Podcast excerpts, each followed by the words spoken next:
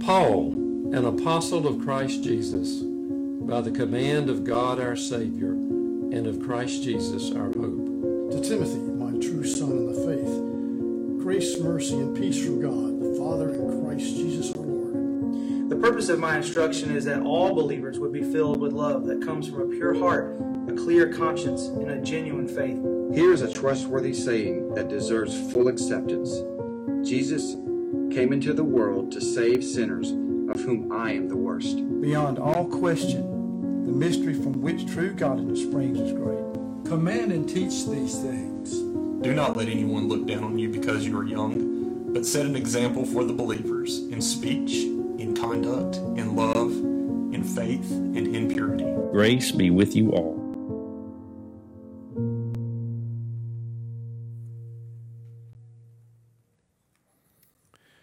I'd like to just uh, remind you of one thing for those who are newer to our church today. It's not too late if you want to be part of Intro to Grace. It's at 5 o'clock in my office, and so that's right up the hill. If you're newer, you might not know, up the three steps first door on your left, and Intro to Grace. So just let me know. Catch me afterwards, and let me know if you're coming, if you haven't already done that. I know that uh, there's at least five of you who have told me you're going to be there today.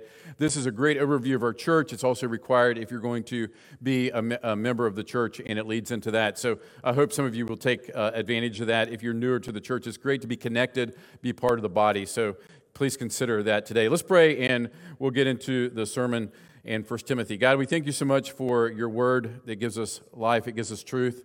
God, we thank you for just the way that you're at work in our, in our lives and our hearts.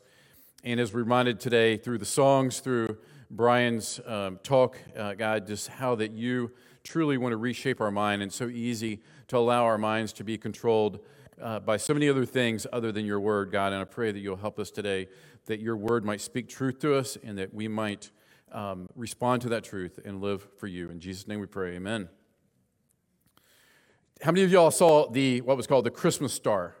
Anybody see that? All right, so you know it wasn't obviously a star, it was Jupiter and Saturn uh, coming together. Is it still in the, in the sky? I haven't even looked lately. It's still, Jeremy says it's still there. So the first night, I think it was December 20th or 21st, maybe the first night that it was supposed to be able to see, I was up here near the old sanctuary doors and I went out and I wanted to see it as turning dusk, and I wanted to see how you know big a deal this thing was. And here I am, I'm looking up into the sky, and I realize that you know what I'm staring at, what I'm looking at. I mean, is, is millions and millions of miles. You realize that 400 to 800 million miles away are these planets, and I'm staring and I'm looking. And I'm just in awe of this. And it really, as you were probably overwhelmed by the fact that these two were together, didn't really mean a lot to me. But it was cool just to kind of look and be a part of that. And as I'm walking and as I'm looking, I don't see the curb right beside of me. And I trip over the curb and stumbled, didn't fall, but I stumbled over it. And I thought, how funny is that? Here I am looking at something millions of miles away and can't even see what's in front of me. And I think it's a perfect analogy for what we do spiritually a lot of times. We have these grand visions for what we want to be and what we want to do for Christ. We see, you know, God, you're amazing, you're awesome, and we can say all this great stuff about God, but when it comes to actually living out the Christian life on a day to day basis, we stumble over the simplest, most obvious things. And what are some ways that we do that? What are some ways that we stumble over obedience? I think about a, a, man who desires to have a godly marriage, but he never takes the initiative to read the Bible with his family. Or the woman who's passionate about being a part of a vibrant, spirit filled church, but can't find the consistency to attend her K group every week. Or someone is outspoken about the church. It's so awesome that we're sending missionaries across the world and we're giving to that, we're committed to that Yet, if we're honest, we don't like the person who lives next door to us because they don't speak very good English. Or the man who constantly talks about and posts on social media about our nation turning back to God, yet he can't even open his Bible on a regular basis and read what God has to say. You see, we have these big visions. Oh, I want to accomplish so much for you, God. I want to see so much for you, God, yet we're stumbling over the things right in front of us. Eugene Peterson, who died, I think, earlier this year, could have been in 19, he uses this expression, long obedience in the same direction. I've used that term many times before, but he says this he says, There's a great market for religious experiences in our world. There is little enthusiasm for the patient acquisition of virtue, little inclination to sign up for a long apprenticeship in what earlier generations of Christians called holiness. And that's what Paul is going to challenge Timothy as he's winding down the book of 1 Timothy, the letter of 1 Timothy. He's going to challenge Timothy in some areas where you got to stick with these little things and you got to go the distance. You got to be consistent when it gets tough, like a coach at halftime of a football game is reminding his players Timothy, it's not going to be easy. Stick with the game plan, stay with it, don't quit. And so let's go back to 1 Timothy chapter 6. We're going to only cover two verses today, verses 11 and 12. 1 Timothy 6, 11 and 12. Paul writes these words to Timothy. He says, But as for you, O man of God, flee these things. Pursue righteousness, godliness, faith, love, steadfastness, gentleness. Fight the good fight of faith. Take hold of the eternal life to which you were called and about which you made a good confession in the presence of many witnesses. So, this section is marking a clear climax to the book as we've been studying it. And Paul, right away, he wants to get Timothy's attention in a unique and special way. And if you were reading this, you may just read past this, no big deal. But when he says to Timothy, he says, Oh man of God, that's extremely significant. You see, that term was reserved for the elite men of God, the prophets of the Old Testament, and Timothy is the only person in the New Testament who is referred to in this way. So he's instructing his young protege, Timothy, and he says, Man of God. Oh, man of God. And he gets Timothy's attention for this statement that he uses. And what he's telling Timothy is, you need to be who you are. Timothy, Timothy, who has been very reluctant to step up, very reluctant to confront. And he says, Here's who you are, Timothy. You're a man of God. And in the, that term, in the technical sense in the Bible, was used for those who spoke for God. Timothy, you're speaking for God to this congregation at Ephesus. Be bold, be courageous, have confidence. But what's unique and interesting is the fact that after he challenges Timothy in this way, you man of God, the next thing he says is to run, all right? We don't usually think, be a man and run from a situation or from an encounter. What's he talking about? We don't think about running if we're stepping up to the plate. He's telling to run from some things. Look what he says. He says, The man or woman of God flees from sin. He says specifically, the love of money which Jeremy did a great job talking about last week. We're reminded in Scripture several times of the fact that we just need to run from certain situations. We're told to flee from immorality, just get away from it, don't flirt with it, don't play with it, run from it. We're told to flee from idolatry. We're told to flee from youthful lusts. And here he says, flee from greed. Let's go back and just look at verse 10 from last week to put it this in context. He says, the love of money is the root of all, e- all kinds of evils. It is through this craving that some have wandered away from the faith and pierced themselves with many pangs. But as for you, O Timothy, flee these things. So these false teachers who are motivated by greed and money, he said, Timothy, this is not the case for you, man of God. Don't play around with this. Greed can get you just like it can get everyone else. It can suck you in. And, and this word that he uses for fleeing is constantly just fleeing, constantly being aware of it and getting away from it, running from it. And we don't think about, honestly, do we? We don't think about prosperity as a danger which to run from most of the time.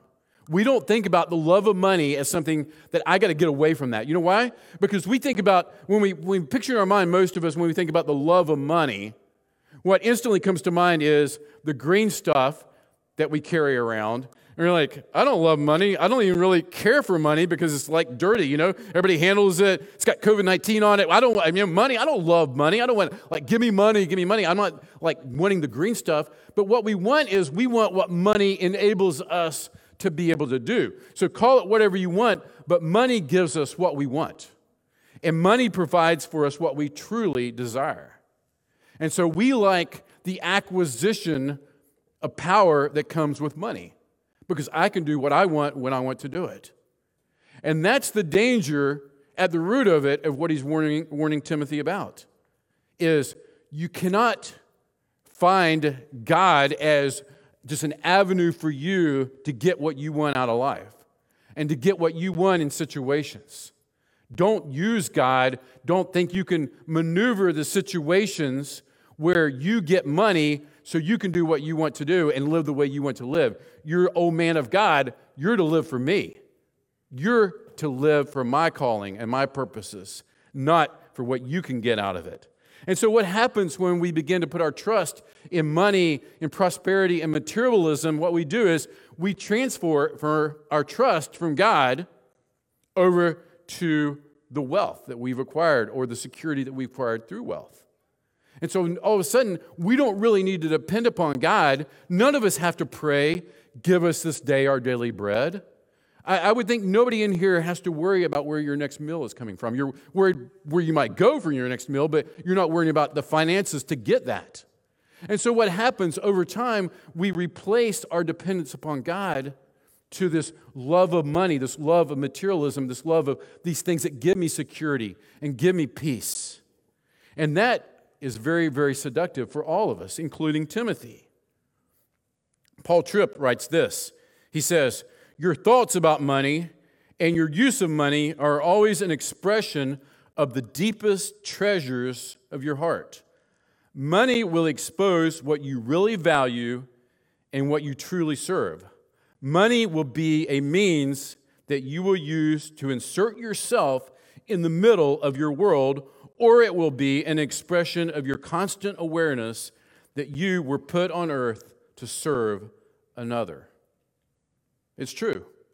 Follow the trail of your money, and it'll show you what you truly love. And it's humbling because if we're honest with one another, including myself, we've grown so accustomed to prosperity and comfort that we don't even recognize the dangers of it anymore. He says, Oh man of God, this isn't just something that's a problem that you're going to have to struggle with. He says, run from it, get away from it. Now, clearly, we have to have money to work within the system of this world. It, it, operates, we can't provide for our family, we can't put meals on the table without working within the system that God has given us. But it's a whole different thing when we transfer our dependence upon God to our transfer our dependence upon wealth and acquisition and what we have, because those things are fleeting. And he says, run. And then the second one he says, he says, the man or woman of God, they pursue holiness or godly character. Look at verse 11. He says, You flee from this, but you pursue righteousness, godliness, faith, love, steadfastness, gentleness. So you flee from the sin but you don't just run, you pursue holiness. Flee, pursue. This practical experience of a man or woman of God is in the continual process of flight from one thing and pursuit of another thing. Let me break that down to real practical.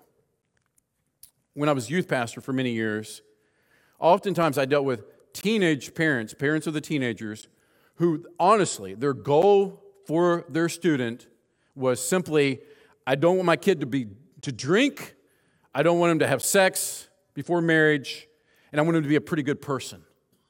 And, and if I can get through high school years and accomplish those things, it's a win. And that was what was constantly was the battle was because they felt like that being godly was all defined by the things that they ran away from, not anything that they ran to. In fact, I had one parent of a student told me this. He said, he point blank had told me already in the past that was his goals for his kid. Everybody else drinks, you know, that was his litmus test for whether his kid was godly or not because he didn't drink. And, and, he, and he said this he said, Look, I know youth group is some people's thing, but it's, it's not my son's thing. He said, My son loves student government at school, and he's super involved in sports. Youth ministry is not his thing. You want to know the really scary thing? That guy was my pastor. You see, we get it turned around. I got to run away from sin, and that's holiness, right? But we're not running to anything. And in our marriage group this morning, Michelle brought this up, so true. The foundational point today was we have to build our marriages upon the glory of God. And we talked about that. We was like, okay, who in this room heard that before you got married that your marriage is for God's glory? Nobody. Premarital counseling didn't hear it, never heard it at church, or if I did, it went right over my head. That our marriage is first and foremost for God's glory. And Michelle said, I thought that living for God's glory was just simply, at that time, it was simply just being faithful to my husband and doing the right things. You see, it's all about not doing the bad stuff. Leave, flee, but there's no pursuit. Don't fall into that trap, parents. Don't look, keep the bar super low and say, just be a good kid, keep your nose clean, and don't do these things. Set the bar high. Love Jesus. Be in His Word. Talk about Jesus. Have conversations about Him at home. Care that your student, your child, wants to be part of the DNA of the church body. They can learn so much, even at the age they are now, being part of a group, part of a body, and serving one another. Don't sell them short. Run from one thing, run from sin, run to something else. So, a man or woman of God is known not only by what they flee from, but what they pursue. And look what he says. He says, Here's the things to pursue righteousness, godliness, faith, love, steadfastness, gentleness. And we've gone through these lists before. Because of time, I'm not going to walk through each one of these things, but that's why we have the church app. The app has a definition of all these things, so I don't have to spend the time on it. I'm going to focus on just one of these today because it's one that probably doesn't get a lot of attention. And again, particularly when you're talking about a man of God, particularly, this is one that you don't naturally think of, which is the last one on the list, which is gentleness. Gentleness. Our tendency when bad things happen is to, the, to do the opposite of gentleness, right? I'm right there with you, guilty as charged. I'm competitive, and when I'm pushed, when things aren't going well, I mean, I, I fight. I mean, I want to go in and I want to like bust through walls and take down people. And he says, pursue, and gives this incredible list. And then he says, gentleness. What is gentleness? It's the way that we treat our adversaries, it's the way that we deal with people who may not see the world the way that we see it. It's understanding that my strength must be under control, that my responses and attitudes must be controlled by the Holy Spirit. And so he says, gentleness is about how you respond to difficult people, even that person on Facebook who disagrees with you, or that neighbor across the street who wants to constantly bait you into, get you and bait you into debates with him. Instead of responding in anger or with impatience, the man of God seeks to respond in a gentle manner. It doesn't mean you hide from the truth, you're scared of the truth, but it means you do it in a way that brings glory to God. And he says, Timothy, as you're dealing with these false teachers, these adversaries, here's what I want you to run to. I want you to, to, to pursue these things. I want you to pursue righteousness, godliness, faith, love, steadfastness, and gentleness, power under control. How do you respond to difficult people? It's definitely not, again, one of my stronger qualities. I've been uh, accused of being a bull in the china shop many times in my life. And the moments, I mean, when something happens, I feel like fighting oftentimes. So it's a good word for all of us, especially in this time, that we, we pursue gentleness.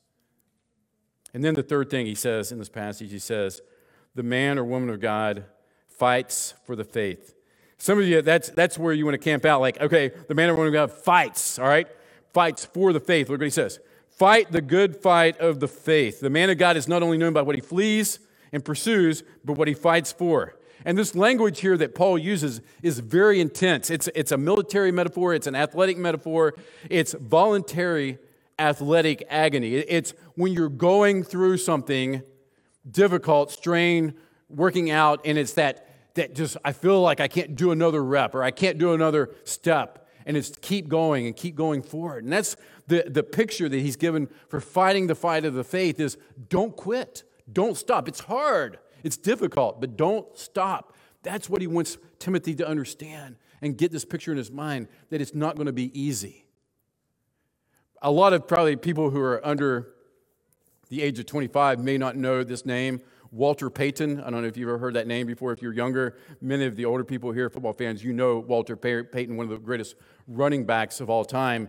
But during one Monday night football game, an announcer observed that Chicago Bears running back Walter Payton had accumulated over nine miles in career rushing yards. Nine miles of rushing yards. And then the color, uh, color coordinator, the other, or what's his name? The color commentator, sorry, the one who points out the other t- stuff, he pointed out, he said, hey, let's put this in perspective here. Yeah, he's ran nine miles, but that's with somebody knocking him down every 4.6 yards. That's the picture that Paul wants to get across here is it's tough, it's difficult. You're going to get knocked down fighting the fight of faith. It's going to be hard work. Leading your family is hard work because your kids roll their eyes like, for real, Dad? We're looking at the Bible? Come on. Or maybe you feel inadequate and you, you pray and your prayer doesn't sound as smooth as maybe Brian Parker's does. And, and, and you're like, man, do my family, they think I'm an idiot here? I'm trying to lead and they're like, think I'm incapable. I don't know. I, I feel so insecure in this moment. That's where you fight the fight of faith. Not in the grandiose, four million miles away stuff, but this is the stuff right in front of us that we pursue Jesus and we fight for faith in those moments. We fight for faith when the alarm goes off in the morning 30 minutes early so we can get up and spend time with God. And we also fight for faith when we go to bed 30 minutes earlier the night before so we can get up the next morning 30 minutes earlier to be with God. It's turning the TV off, it's turning off social media, it's sacrificing for God's kingdom. It's saying, you know, we could afford this car, but we're going to settle for this car because we don't want to sacrifice our giving to God's kingdom and the church. We want to make an impact.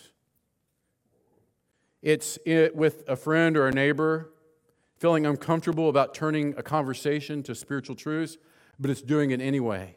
That's fighting the fight of faith. It's confronting a sinning brother or sister. So hard. Why? Because it always gets turned back around on you, right? Oh, I, you're not perfect. Who do you think you are? Those are the fight of faith. And our generation must contend for the faith. And there's a lot of confusion right now in our nation of what this means and what it looks like. I was talking to my brother out in Washington State. He's a police officer, ex Marine, just a great guy. And, but he, he hasn't been in church in years. If he's watching this, get in church, Paul. Um, he hasn't been in church in years, but he, he, he's on Facebook and he's telling me I'm scrolling down through Facebook and, I'm, and he's talking about back the people from our home church back in West Virginia. He's like, all these people on there, they're like, yeah, go, storm the Capitol, take it. And he's like, and okay, so he this is not a spiritual man here. And he's like, what is that? I mean, if anybody's a patriot, it's him, ex-Marine, cop.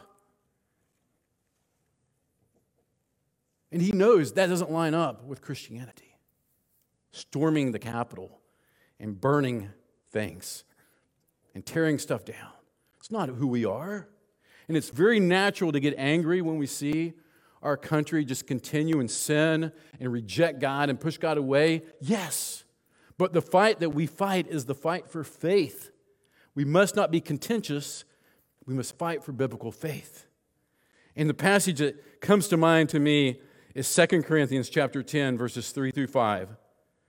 For though we walk in the flesh, we are not waging war according to the flesh. Why? For the weapons of our warfare are not of the flesh, but have divine power to destroy strongholds. So, what he's saying is, we don't fight the way that the world fights. Our weapons, our swords, our guns, our bombs do nothing for spiritual warfare. They don't. They make no impact in spiritual warfare. Fleshly weapons and fighting through fleshly means don't do what needs to be done. They don't. He goes on, Paul says in verse 5 We destroy arguments and every lofty opinion raised against the knowledge of God and take every thought captive to obey Christ. So look what he says. He says, We fight by spiritual weapons. And what is that spiritual weapon? It's the Word of God. It's what Brian said, it's truth. We fight these lies with truth. Because people who don't know God, people want to dismiss God. You can't go in there and, and want to fight them because they don't believe in God. You don't punch them and submit them into believing to God. You give them truth, you give them the Word. And the Holy Spirit works through the Word to change people's hearts and lives. And it's not our job to change them, it's God's job who changes the hearts. And so remember that. I put in the app, if you're following in the app, great sermon by Doug Wilson. Jerry Edson sent it to me. Listen to it, tremendous. Don't read it, the sermon, listen to it because he, he goes way deeper than he does in the, in the transcript. Great message on this very passage of Scripture. We can't fight spiritual battles, and we're in a spiritual battle. Ephesians, we don't wrestle with flesh and blood. There's something bigger going on here, and it's a spiritual war. And you fight it with spiritual weapons the Word of God. Know the Word, be in the Word, share the Word. Be ready to confront with truth, not your opinion, not with fists drawn, guns drawn, but with truth. It's a, it's, it's a matter of really discipleship. It's a battle for the mind. Look what, he, look what he says in that verse. He says, he says, We destroy these arguments. How? We, but, but we take every thought captive to obey Christ. We're destroying it through discipleship, through knowing the Word, preaching the Word through ourselves. It's here. And you know what I'm talking about, some of you. You can't control your mind. You let your mind drift. I, will be honest with you, okay? Here, here we go, honest moment.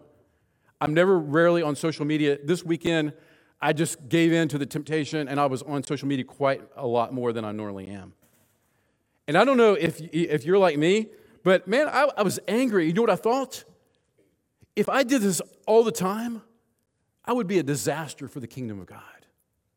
I would accomplish nothing for his kingdom because all I want to do is debate on Twitter. Tell somebody why they're stupid or you don't see the big picture or it's not consistent the way your argument is. You're saying this, but then you're not saying this. I want to fight all those battles. Does no good because I'm fighting a spiritual battle with human logic, not the Word of God, not truth. People need Jesus. We need Jesus. And we let the Word of Christ, Brian's words again, let the Word of Christ richly dwell in us. We fill our minds with the Word. And that's how we fight the good fight of faith. And then go back to verse 12. Fight the good fight of faith, take hold of the eternal life to which you were called. Take hold of the eternal life. Hold on, Pastor John. I thought that like we've already taken hold. That's like past tense. We've already taken hold of eternal life. When I prayed a prayer and put my faith in Jesus, then I took hold of eternal life. Well, interestingly enough, Scripture refers to eternal life sometimes as the future, but other times as a present reality.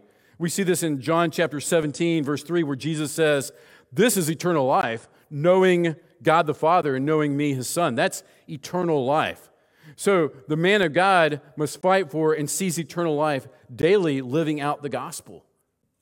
He says, take hold of it. Fight the good fight of faith. Take hold of eternal life. So, what does that mean practically? How do you, how do you make that practical? Something we do. It's getting your mind off of the flesh and onto the heavenly eternal kingdom. Getting your mind off the flesh and onto God's purposes and God's plan, God's will.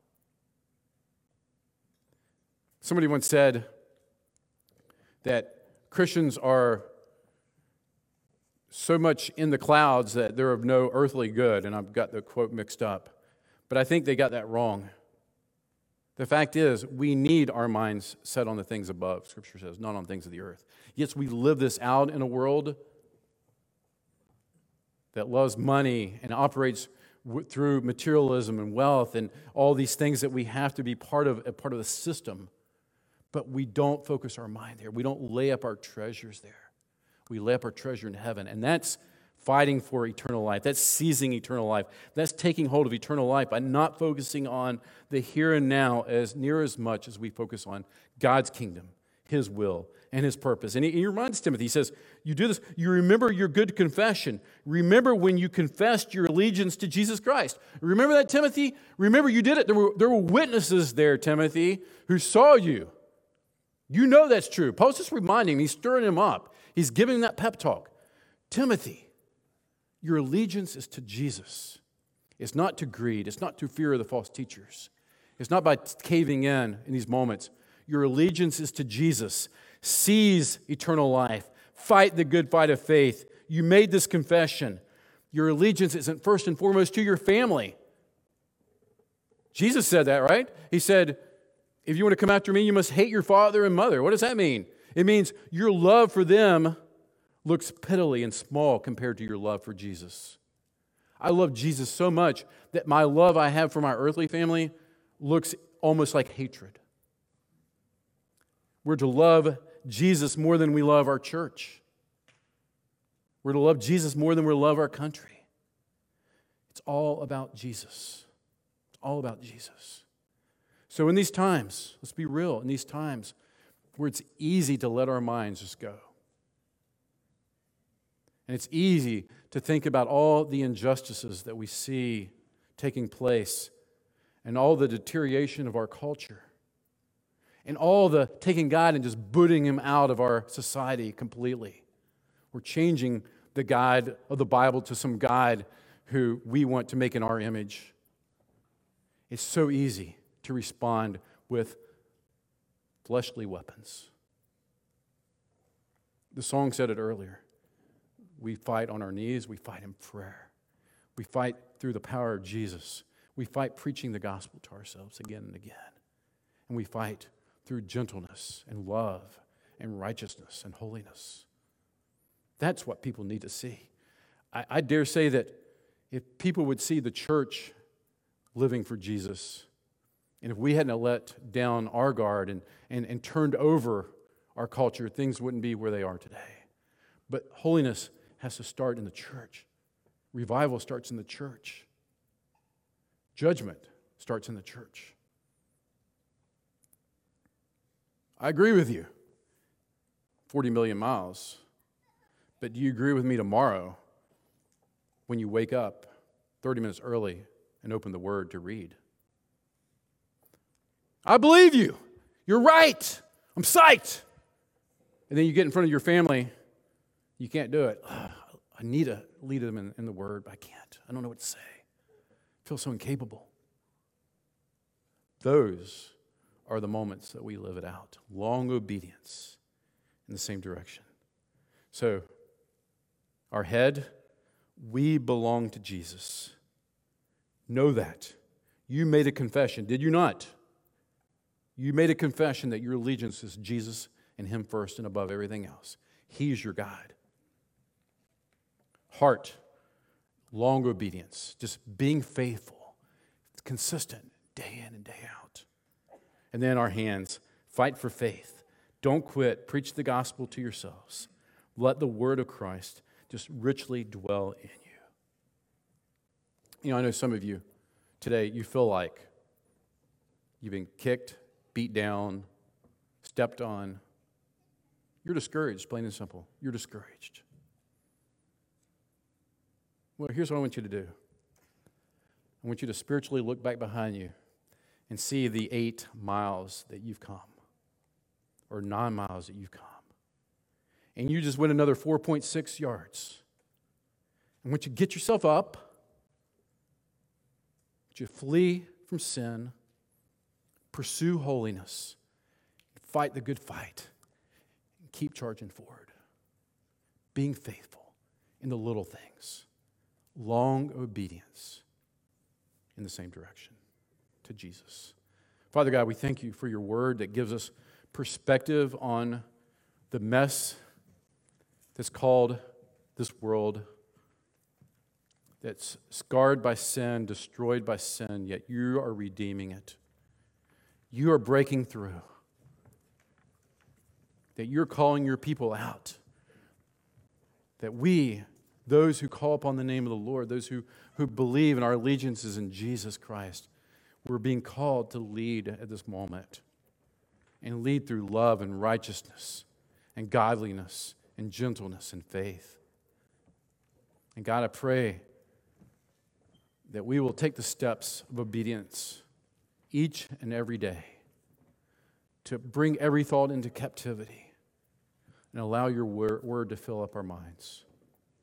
And then we can be ready to fight the good fight of faith and lay hold on eternal life. In Jesus' name we pray.